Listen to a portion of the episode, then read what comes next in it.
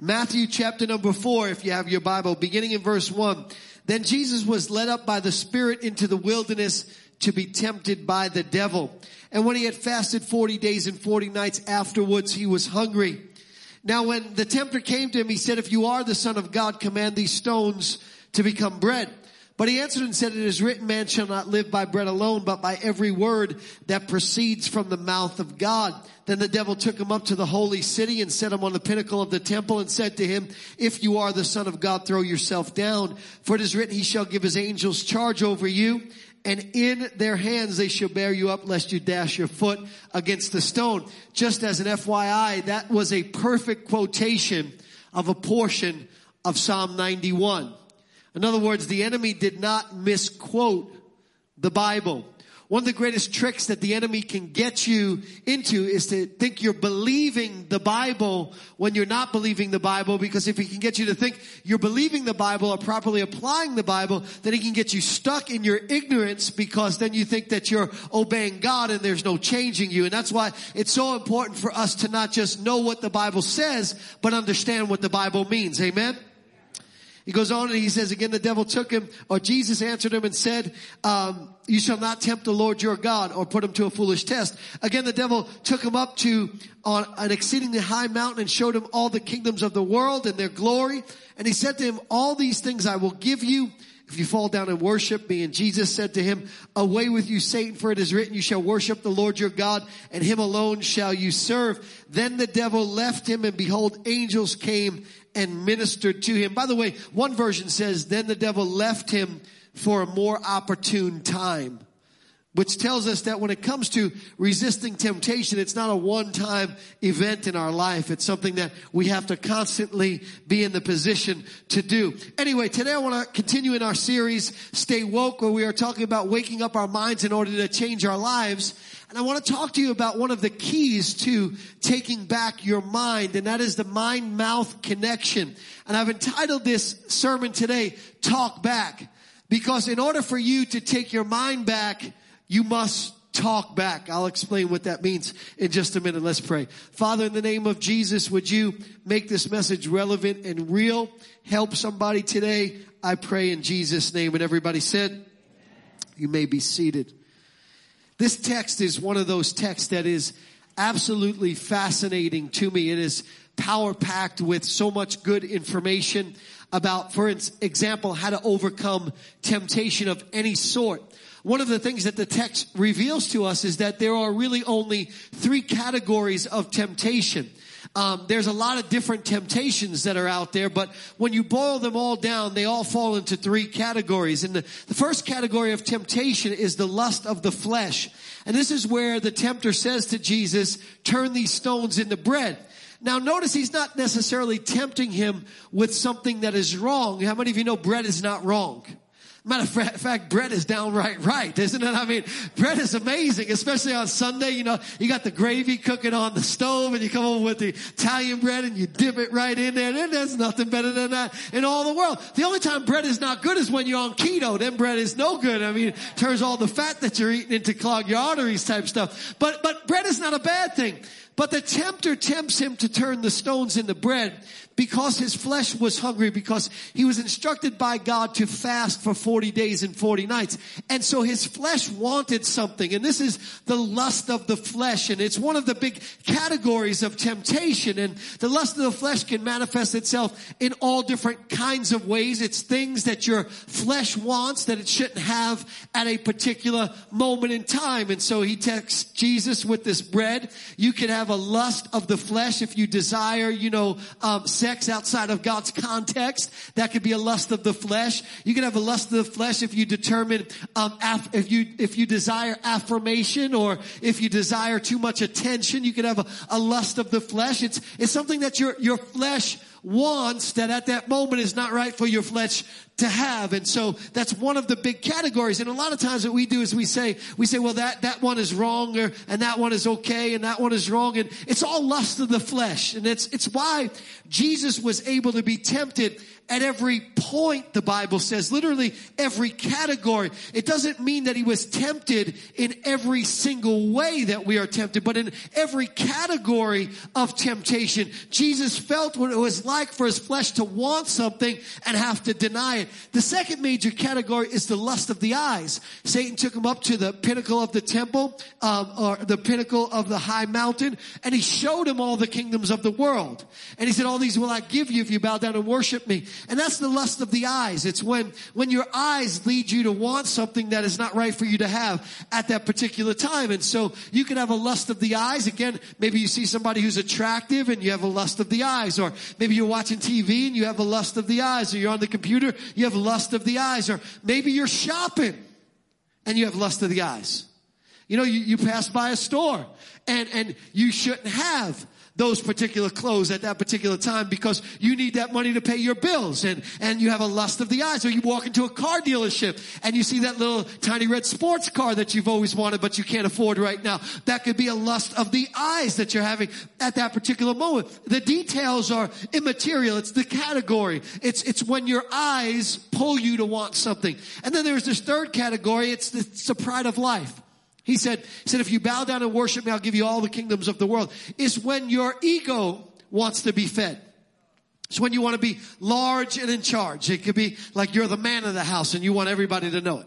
That's, that's, that's the, the pride of life. Or maybe you're the matron of the house and you've got to control everything. That's the pride of life. Or maybe, you know, you need to show everybody, you know, wherever you work that, you know, that you, that you, you can control this and they, uh, you throw everybody underneath the bus because you want to be noticed and you want to be in charge. That's the, the pride of life. These are the three categories of all temptations. And first John chapter two, verse number 16 says, for all that is in the world, the lust of the flesh, the lust of the eyes, and the pride of life is not of the Father, but of this world. In other words, this is the way that Satan tempts everyone.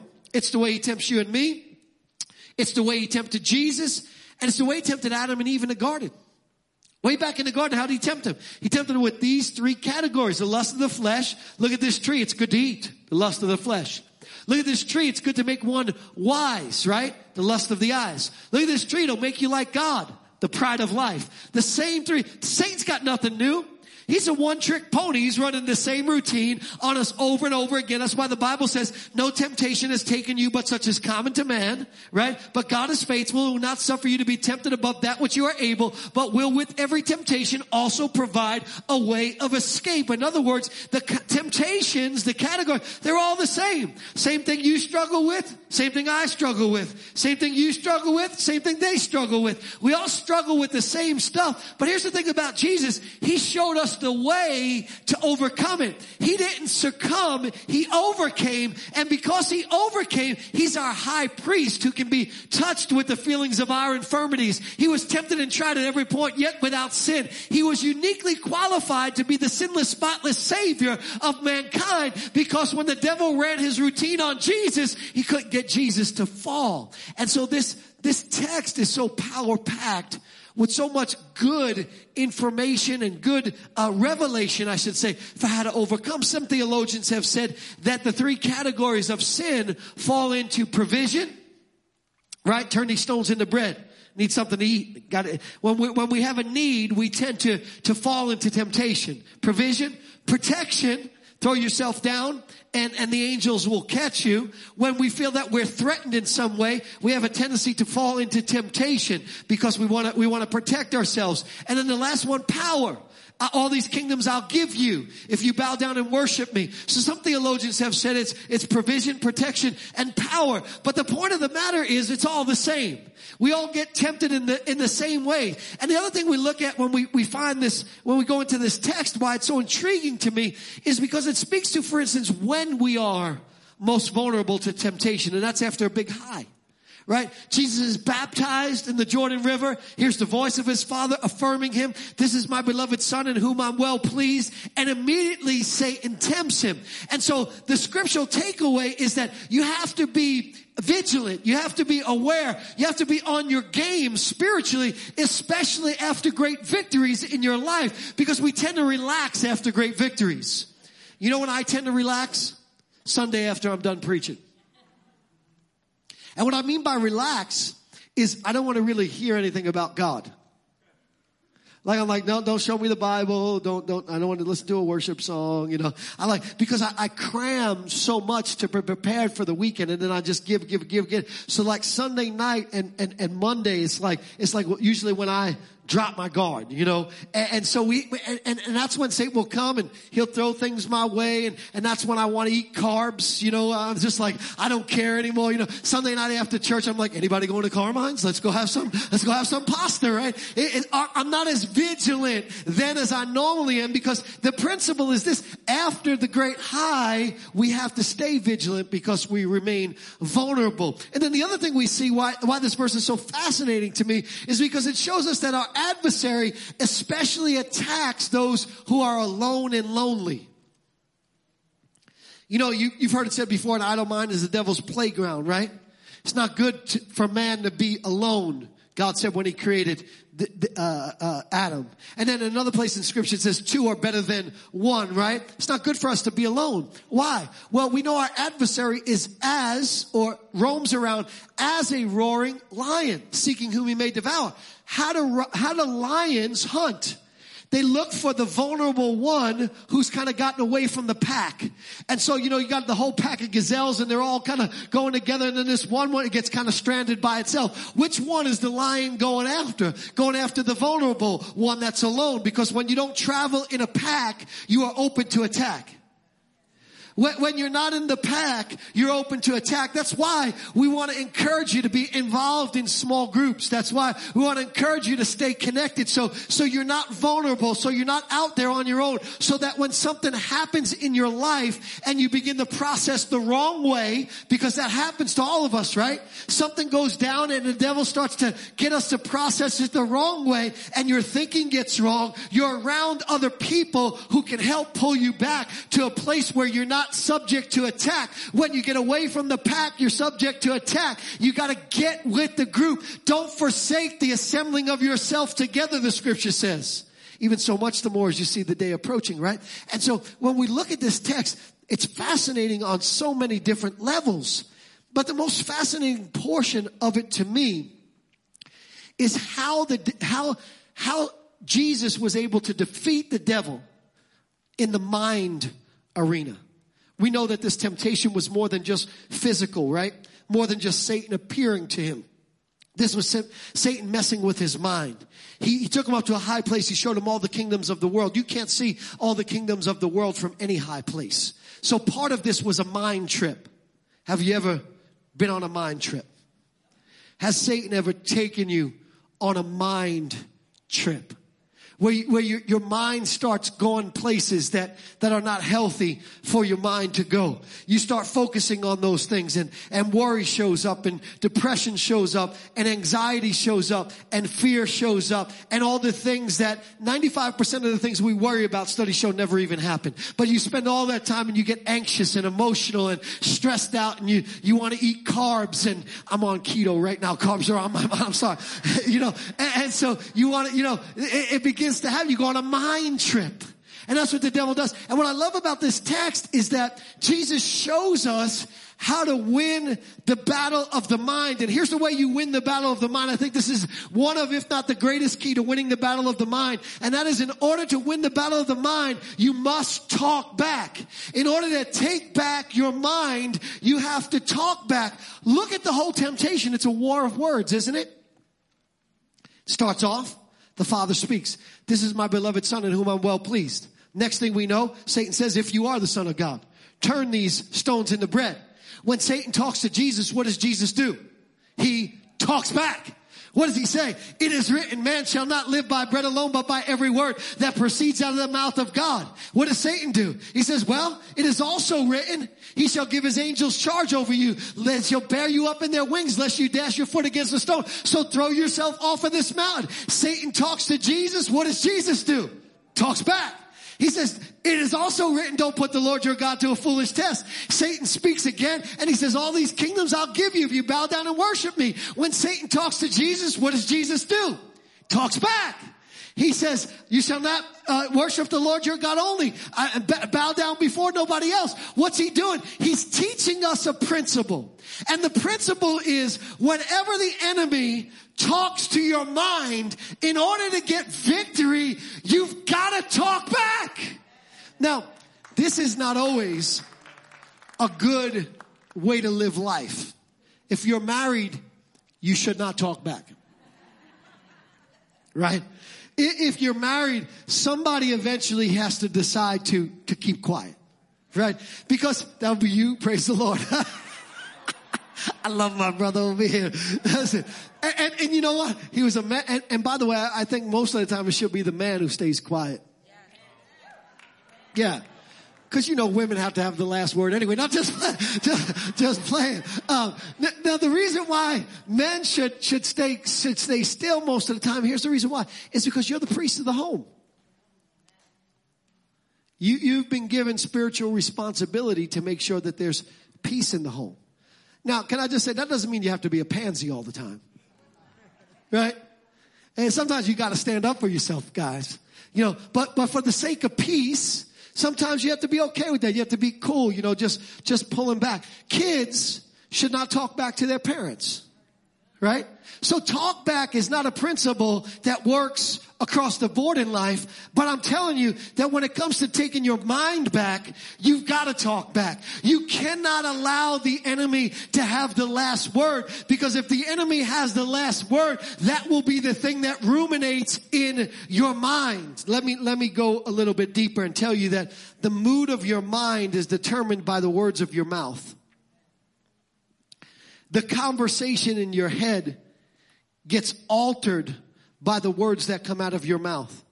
The, the movie that is playing in, what they got that new sound at the movie theater? What do they call? They have a special theater now. Is it called the Adobe Theater? Somebody help me out. Y'all ain't never been to the movies? What's it called? Adobe Cinema. I got it right. It was Adobe, right? Praise the Lord. Everybody looking at me like I'm crazy. Like, what you talking about, fast? See, Adobe, they got that, this, this, not only did they got the HD screen now, but they got the Adobe sound. Everything is like really intense and stuff. You know that, that Adobe sound that's going off in your head? You know how you control that? The mood of your mind is determined by the words of your mouth. Listen to this. There's an area of science called neurolinguistics. Now we've heard of, because I taught it to you, neuroplasticity. Remember that? Everybody remember neuroplasticity? That, that means that your brain is pliable and shapeable and moldable that the brain that you have now is not the brain that you always have to have. And this is good news for all of the people who need brain development, right? Because it means that you can, you can get a better brain than you have now. You can get smarter than you are right now. Neuroplasticity. Well, along the lines of neuroplasticity, there's another subculture of science known as neurolinguistics. And neurolinguistics study how our mouth impacts our mind and therefore the structure of our brain and life experience. So let me read you a little excerpt and, and I'm going to go slow and give you some scriptural backing for all this because science is only good when science aligns with God, right? And, and most of the time, if you give science enough time, it'll eventually catch up with God. Sometimes it doesn't start out there because a lot of what people purport is science is not science, it's theory. Right? There's a difference between theory and science. There's scientific theory and then there's scientific fact, right? Scientific theory is just that, it's a theory, right? But, but a lot of things start out as theories with no evidence behind them and then it's just somebody's you know uh, postulate about the situation. They're just they're just assuming because they want it to be that way. And, and so there's a scientific area of study based on some evidence called neurolinguistics where it talks about how the mouth and the mind connect. In their book words can change your brain andrew newberg and robert waldman write a single word has the power to influence the expression of genes that regulate physical and emotional stress. Now, on the surface, you may not think that's true, but I'll prove it to you. Imagine you're in a packed theater with only two exits, and somebody in the middle of the movie comes and goes, Fire! guess what's going to happen to your emotional and physical stress? It's going to go up. A single word has the power in so many areas of life to regulate our emotional and physical stress. I'll, I'll, show you this progressively as we go.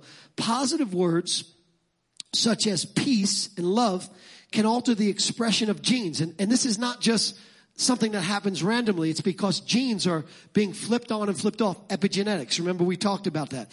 Positive words such as peace and love can alter the expression of genes, strengthening areas in our frontal lobes and pro- promoting the brain's cognitive functioning. They propel the motivational centers of the brain into action according to the authors, and build resiliency. Conversely, hostile language can disrupt specific genes that play a key part in the production of neurochemicals that protect us from stress. A single word can increase the activity of our amygdala, the fear center of the brain. This releases dozens of stress producing hormones and neurotransmitters, which in turn interrupt our brain's functioning. This is especially true with regard to, listen, logic, reasoning, and language. All the married people, let me see your hand. All the people in a, in a relationship, let me see your hand. All the married people and all the people in relationships, let me see your hand. This should be almost everybody, right? Because I didn't say like a relationship that is a marriage relationship. Everybody's in a relationship some way or somehow. It could be a boss relationship, a friend relationship, a significant other relationship, whatever, right?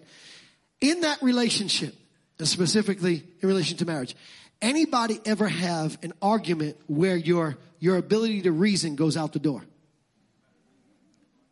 Has that ever happened to anybody? Right?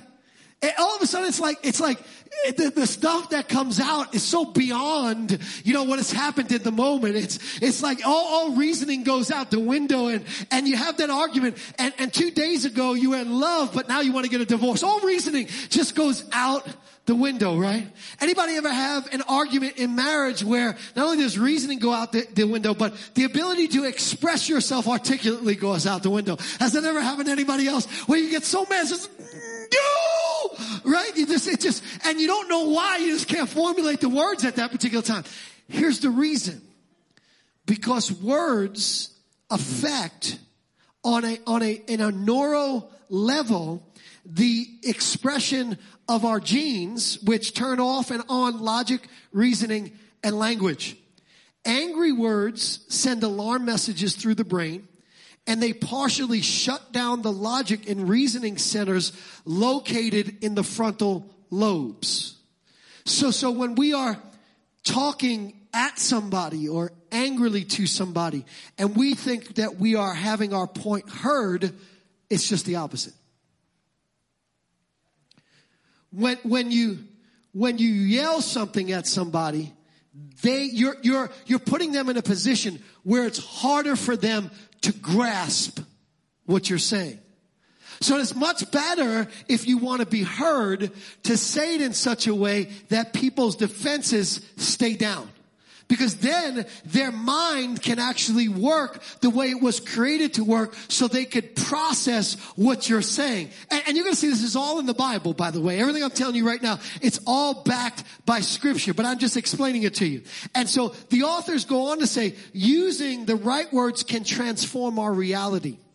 By holding a positive and optimistic, optimistic word in your mind, you stimulate frontal lobe activity.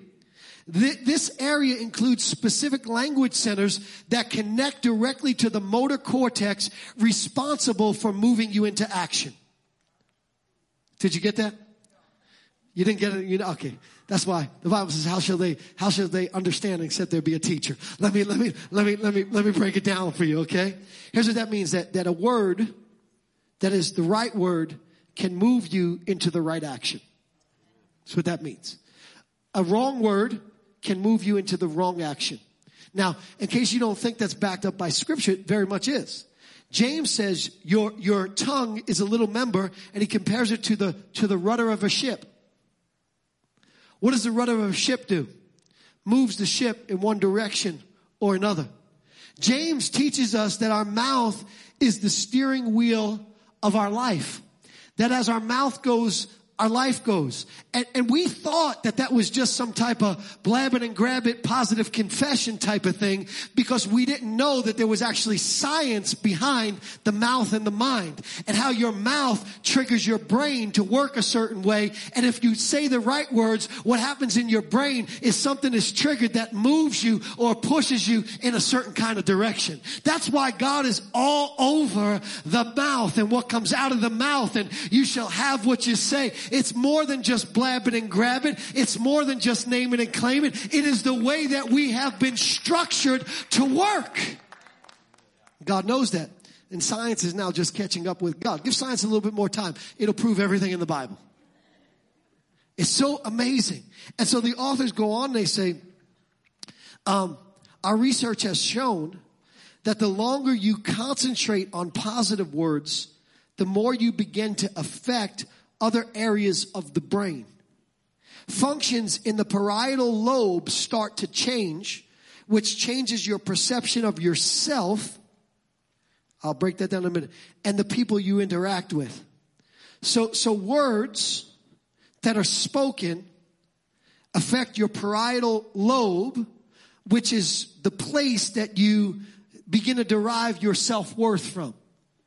Have you ever wondered why words spoken to you can, can hurt you deeply and make you feel a certain kind of way and shape your image of who you are. It's because those words are not just connecting arbitrarily. Those words are connecting with the processors in your mind and it is altering your image of you.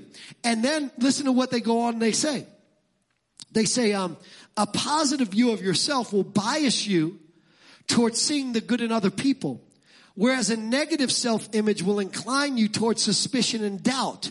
And let me tell you what that means. It basically means that aside from a very real reason why you ought to be suspicious of somebody else, when people are generally suspicious of other people and think the worst of other people, it's not necessarily because there's a reason to, it's because they don't think too highly of themselves.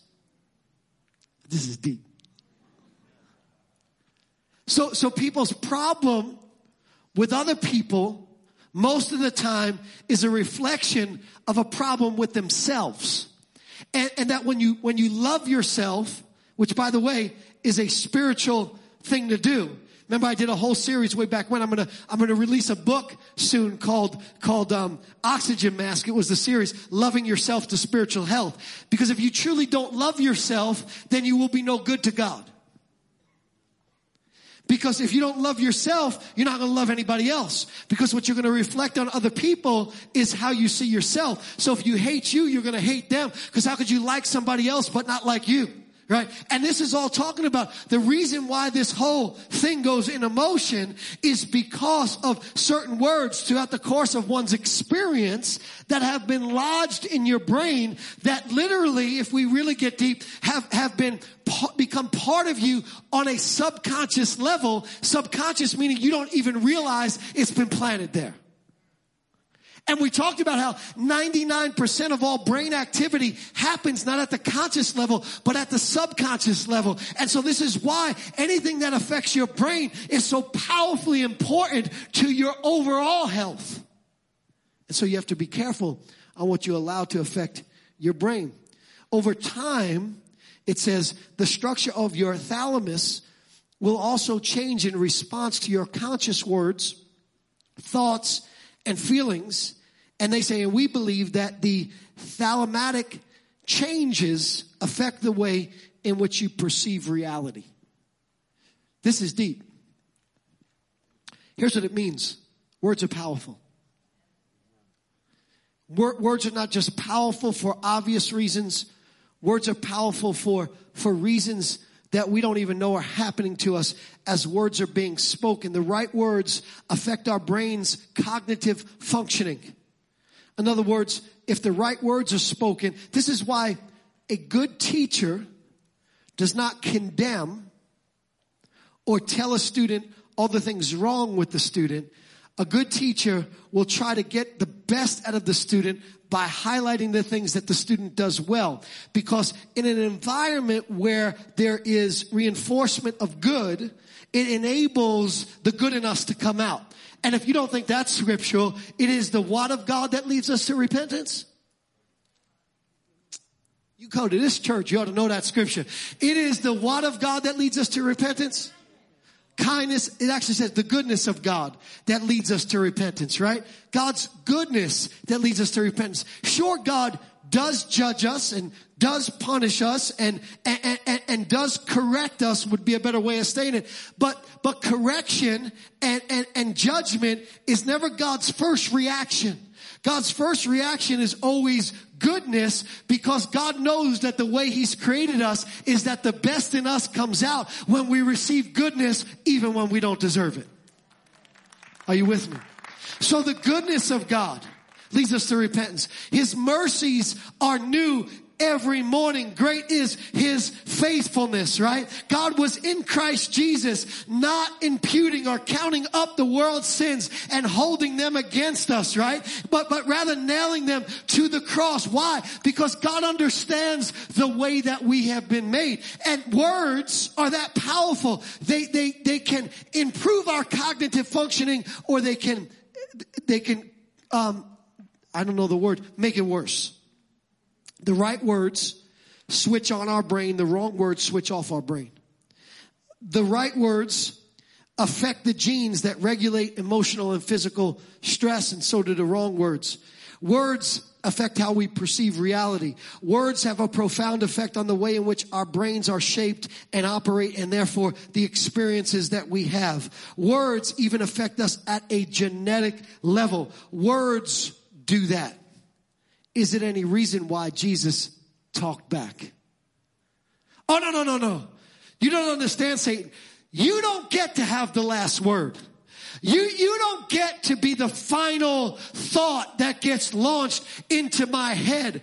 As the word of God, what God has said, that becomes the thing that gets lodged in my mind because it and it alone is quick and powerful and sharper than any two-edged sword, piercing even to the dividing asunder of the soul and the spirit. The word of God affects your brain the right way. Talk back. Proverbs 18, 21. Death and life are in the power of the tongue, and they that love it shall eat the fruit thereof. See, we, we kind of know that scripture, but we didn't really understand why that scripture works. Now, now you get why it works because something is happening between your mouth and your mind. It's creating a harvest in your life. Talk back. Proverbs chapter 16, I'm skipping 15, going to 16, says gracious words are a honeycomb, sweet to the soul and healing to the bones. Where do the words affect? The soul, the mind. I skipped over, skipped over scripture that says a kind word turns away wrath. Why? Because something's happening to the processors in the person. When you say the right thing to somebody, you can change everything that's causing all of that expression of anger and hostility that shouldn't be there just because it's not because they go, Oh, you're nice. It's actually because something hits them in their brain that triggers the right response from them. And so we need to not let the devil have the last word, but don't just talk back anything. Some people talk back foolishness. Right? Like, you know, somebody say, you know, you're ugly. Well, so are you. It's foolishness. That, that doesn't, that doesn't do anything, right? Um, some people just, you know, they, they, they, they don't speak back. Don't speak back foolishness. Don't speak back reg- relative truth. What's relative truth? It's truth that is relative to the time in which you live. Right? So, so depending upon when you live, truth changes. Right? Give us 20 more years and not only will we be trying to make marijuana legal, we'll be trying to make crack legal. And it will be relative truth, right? But, but whether it is truth or isn't truth is not dependent upon what society thinks of it. It's dependent upon what God says about it right? Because God's truth is never relative. God's truth is the same. He's the same yesterday, today, and forever. He doesn't change. And so I don't talk back when Satan tells something to my mind that isn't true, relative truth or societal truth. What I talk back is what God says about it because God's truth never, ever, ever, ever changes. So I talk back what is written and this is what Jesus did. Jesus who is God chose to stick with what is written because listen, the word of God is your primary weapon. Remember, we hold our Bible up? This is my Bible. It is my primary source of spiritual nourishment. You think that's just some, some little thing that we say. I'm trying to get that in you over and over and over again to let you know that, that if you're going to eat one food group, the one food group that you've got to eat more than anything else is the Word of God. It's your primary weapon. Ephesians chapter 6 talks to us about the Word of God. And it, it says, put on the helmet of salvation and take the sword of the Spirit, which is the Word of God. But Ephesians, prior to chapter, uh, prior to verse number 17, earlier in the chapter, I think it's around 12 or 13, talks about the armor of God and it talks, it starts off with the belt of truth, right? And the belt of truth is also the word of God. It's a different aspect of the word of God. The belt of truth, a belt, by the way, is, is where everything else hinges on, right? You, your pants stay up because of your belt. Your shirt stays tucked in because of your belt. Unless of course you have an excessively large belly and then your, your, your shirt comes out anyway. And how do I know that? Because that has happened to me on more than one occasion. But that's a story for another day. The belt is the center so the Word of God becomes the center. That becomes the place in which we go to, to, to get our centering in everything in life. But, but that's just the written Word of God. But it doesn't become a sword to you until you understand what it means and can use it adeptly, right? Um, you, you know that, what's that, what's that show on TV where they make them swords? Forged in fire. Right? If you put one of those swords in my hands, it wouldn't be good. I, I never was trained on how to use a sword. So, so what that sword may be able to do, I might not be able to do with it because I've never been trained on how to use that thing. So you have the, the belt of truth, the word of God, which is, which is the starting place. But unless you learn how to use it, it, it's not as effective in your hands as it could otherwise be. And so when Ephesians talks about the helmet of salvation and the word of God, which is a sword to you, it's not just talking about the written word of God. It is talking about the word of God that you understand that is revelation to you so that way you could use it effectively. So that way when the devil quotes something accurately, like Psalm 91, but still out of context, you'll understand that he's not using it the right way so that your mind won't be deceived because the reality of the matter is you can make the word of God say anything you want. For instance, did you know Moses played tennis? He served in Pharaoh's court. Quote, unquote. Did you know that the apostles in the upper room drove Hondas? They were all in one place and in one accord. If you don't know the Word of God, if it's not revelation to you, it'll do you no good. And you will walk around in the arrogance of ignorance. The arrogance of ignorance is when people start out with a perception of truth that they want to be truth and then they go find a verse to support their truth that isn't truth and they walk in the arrogance of ignorance because they don't start out with a clean slate that says to God, God, here I am and whatever you say is right is right. I'm not going to make my right be right. I'm going to conform to your right. We need to go to the word of God, not to prove ourselves right, but to stand for what God says. And so the word becomes a sword, and this is why the enemy is after the word so much. Because he knows if the word ever becomes revelation to you, that he cannot defeat you. So this is why the average church person goes to church, daylight savings and snow days excluded. Give you all a break for that. But this is why the average church member goes to church 1.7 times a month. You thought it's because you was busy.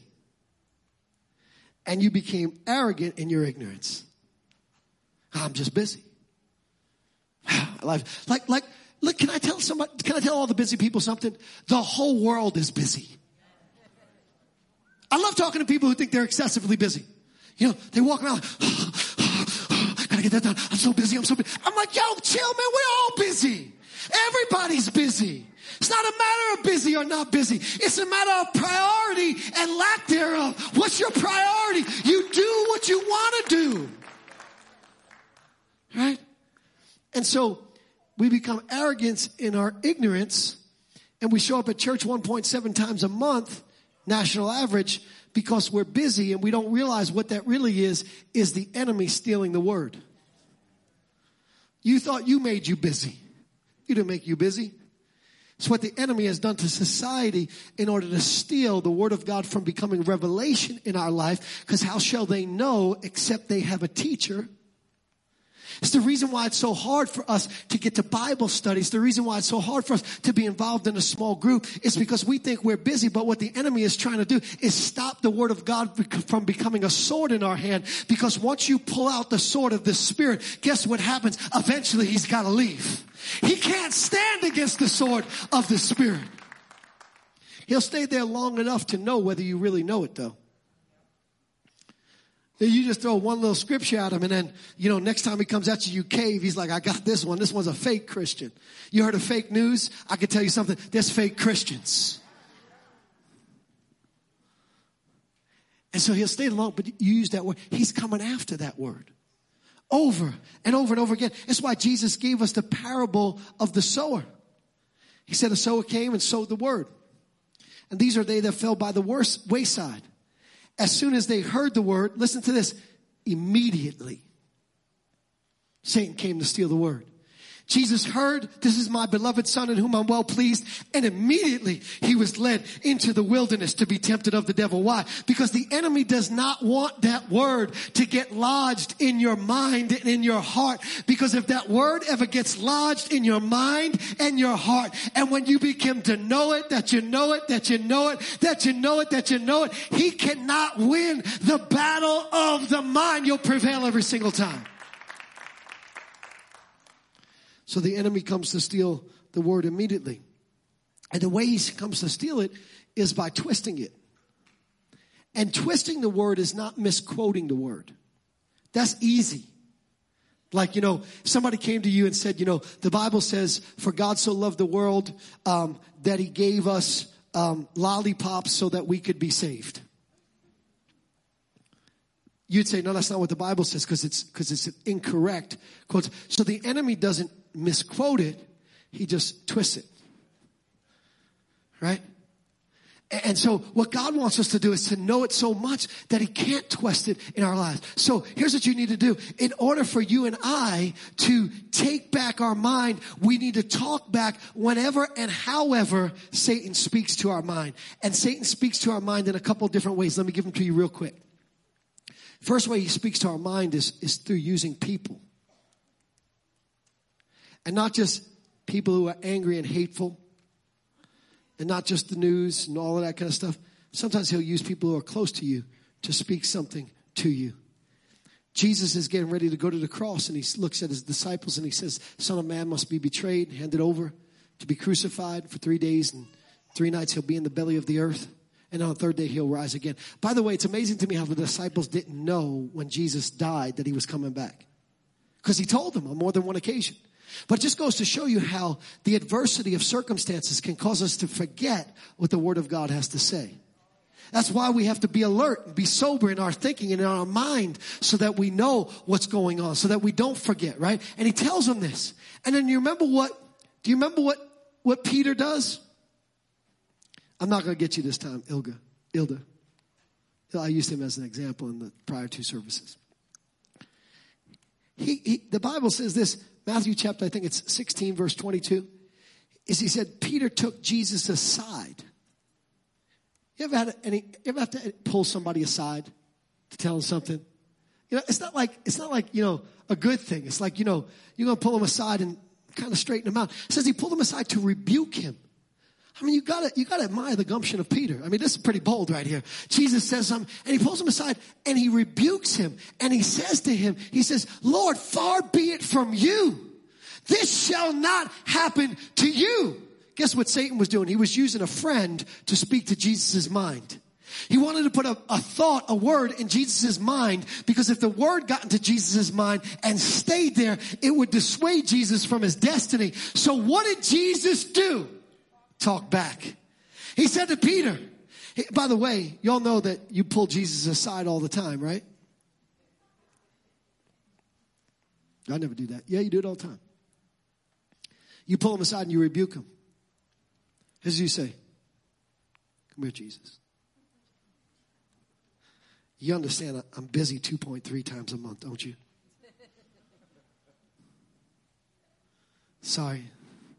Can't be more faithful to church. Come here, Jesus. I got to talk to you. this tithe thing, I got more bills than you know what I got you. Pulling Jesus aside. Why are you pulling? Because you're telling Jesus he's wrong about what he said.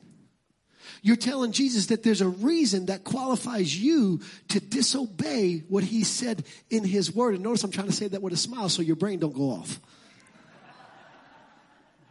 That's why the Bible says to rebuke, reprove with all long suffering and doctrine, right? It has a, there's a way in which you, you need to do it, right? Speak the truth how? In love.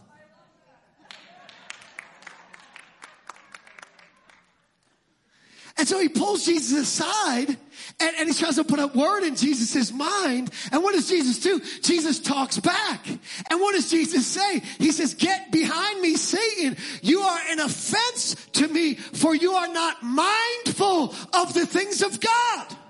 What is Jesus doing? He's talking back. He's saying, listen, there's no way. I don't care if you use Peter. I don't care if you use my wife. I don't care if you use my kids. I don't care if you use my husband. I don't care if you use my best friend or my boss. You are not getting the last word in my mind. Talk back.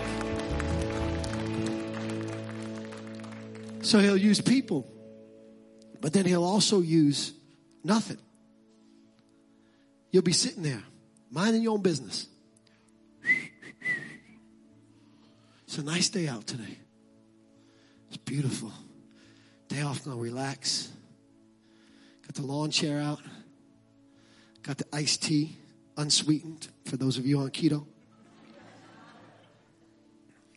Everything's beautiful. All of a sudden, out of nowhere, you'll feel depressed. Out of nowhere, worry will grip your mind. Has that ever happened to anybody but me? Said, no, you're like, where in the world did that come from? This is a good day. Everything's right. What's wrong? What's wrong now? He'll use the stillness to begin to, to speak to you. And what do you do when, when, when he talks to you in, in that kind of way? Psalm 42 verse 5. Here's what David said. He said, why are you cast down on my soul? David was chilling. I like to say he was chillaxing, chilling and relaxing, chillaxing. And and all of a sudden his, his mind went off. His mind started to go with this. And David said, Oh no, I'm not, I'm gonna not let it go unchecked. He said, why are you cast down on my soul? He said, soul, you don't get to choose which direction you go off on. Then he talks to his soul. He said, and why are you disquieted within me? Hoping God, for I shall yet praise him for the help of his countenance. In other words, you don't get to think and act like you want to, soul. He'll use just stillness. And then he'll use adverse circumstances. This is a big one, right? He loves to talk to us through adversity. And so David, he's king over Israel and the Amalekites come in and they, and they, they, they capture all the, the women and children and burn their city. And all of a sudden everybody goes from singing about David and how much of a great king and great warrior he is to now wanting to kill him. And, and David starts hearing all of these voices literally and in his mind. Your people have turned on you. Your run is over. Your life is going to end. That's it. Your favor is up. Your life is about to take the turn that it should have taken when you went up against Goliath. You got lucky when you went up against Goliath. But now here it comes. How you going to get out of this one? And his mind started talking to him. And guess what 1 Samuel chapter 30 verse 6 says? It says that David encouraged himself in the Lord. What was happening? Somebody was talking through adverse circumstances to his mind, but David would not let the adversity have the last word. And so what did David do? David talked back. What am I telling you? I'm telling you that adversity is going to speak to you. You're going to get a bad doctor's report at some point in your life and it's going to say, you know what? This is going to take you out, but you need to talk back and you need to say, by the stripes of Jesus, I'm healed. And when it says you're going to die, you need to say, with long life, he'll satisfy me and show me his salvation. And sometimes he's going to talk to you through your marriage and you're going to feel like it's time for a divorce and you need to talk back and you need to say, what God has joined together, let no man put asunder. And he's going to talk to you through impossible circumstances and you need to talk back and you need to say, with God, all things are possible. You need to talk back to your circumstances. Don't allow the devil to get the final word. One, one scripture now, I think I want to close with this scripture. Psalm 103, verse number one. It's a very familiar passage of scripture. You've heard it before, but I bet you never understood what it meant. I didn't understand what it meant until couple days ago. David says in Psalm 103, beginning in verse 1, he says, Bless the Lord, O my soul. Bless the, and bless, and all that is within me. Bless his holy name. And then he says it again, Bless the Lord, O my soul. Now, you might think like this is just like Christian talk, right? Bless him, Lord. Bless him, Lord. You know? We say that all the time after we talk about somebody. Oh, bless them. We, we think that's the disqualifier for the gossip, you know? Bless their heart. You know, you hear, hear this, this, they did this. Oh, bless the Lord. Like we just disqualified all the gossip, right? And so what does this mean, bless the Lord? It's actually a command. It's actually David speaking to his soul. Saying, mind, it's time for you to bless the Lord. It's time for you, notice what he says, and forget not all his benefits. Why? Because when adverse circumstances come your way, what do you and I have a tendency to do? A tendency to forget the benefits of God. So he says, and forget not all his benefits. He starts out with the most important one, who forgives all your iniquity. Why was he saying that? Because when you sin, guess what comes into your head? The voice of shame. The voice that says you're not a Christian. The voice that says God doesn't love you. The voice that says you'll never make it. God will never receive you. David said, oh no, soul, it's time for you to be commanded to bless the Lord and not forget he forgave all your iniquities and heals all your diseases and crowns thy life with loving kindness and tender mercies. What was he doing? He was commanding his mind to think right. And this is really what Romans chapter 12 verse 1 and 2, which is our main text for this whole scripture. And I promise this is the scripture I'll close with. I said to the first service, what does it mean when a pastor says they're closing? Absolutely nothing. Romans, Romans chapter 12, verse 1 and 2 says, I beseech you therefore, brethren, by the mercies of God, to present your bodies a living sacrifice, holy and acceptable unto God, which is your reasonable service. Now notice who he's, who he's, he's talking to us and he's telling us to do something. He's saying, in other words, this is your responsibility. I beseech you, therefore, brethren, to present your bodies unto God as a holy sacrifice. Right? You, you do it. And then he says, and be not conformed to this world, but be transformed by the renewing of your mind that you, notice God, you, you, you, you, that you may prove, experience what is that good, perfect, and acceptable will of God. What's he saying? He's saying it is your responsibility to tell your mind what it should think and what it shouldn't think. Your mind doesn't think all by itself. Your mind is subject to your will. You get to choose what your mind thinks on. You get to choose to tell your mind to behave itself, to tell your mind to come up out of the gutter, to tell your mind to think on good things, to tell your mind to bless the Lord, to tell your mind to stop thinking on the adversity that the enemy has put you. You get to do that. And when you do that, you win the battle of your mind. Talk back. It's the only place where it's okay to talk back. And also when the preacher's preaching real good, then you ought to talk back a little bit. You know, one person once told me that when you're eating a dinner and the food is good, let the cook know. Make some groans. Say, mmm, mmm. Like, what about Bob? Mmm, mmm, mmm, mmm, mmm. Remember that? Anybody see that? Go home and watch that movie. Hysterical. He's eating the food he hasn't eaten for days and he starts eating, he starts making these groans about how good the food is and everybody else is mad about it except the person who cooked the food who's really appreciated it. So the food, if the food is good, make some noise. If the preacher preaches, make some noise. But also, talk back when it comes to what the enemy puts in your mind. Would you stand to your feet?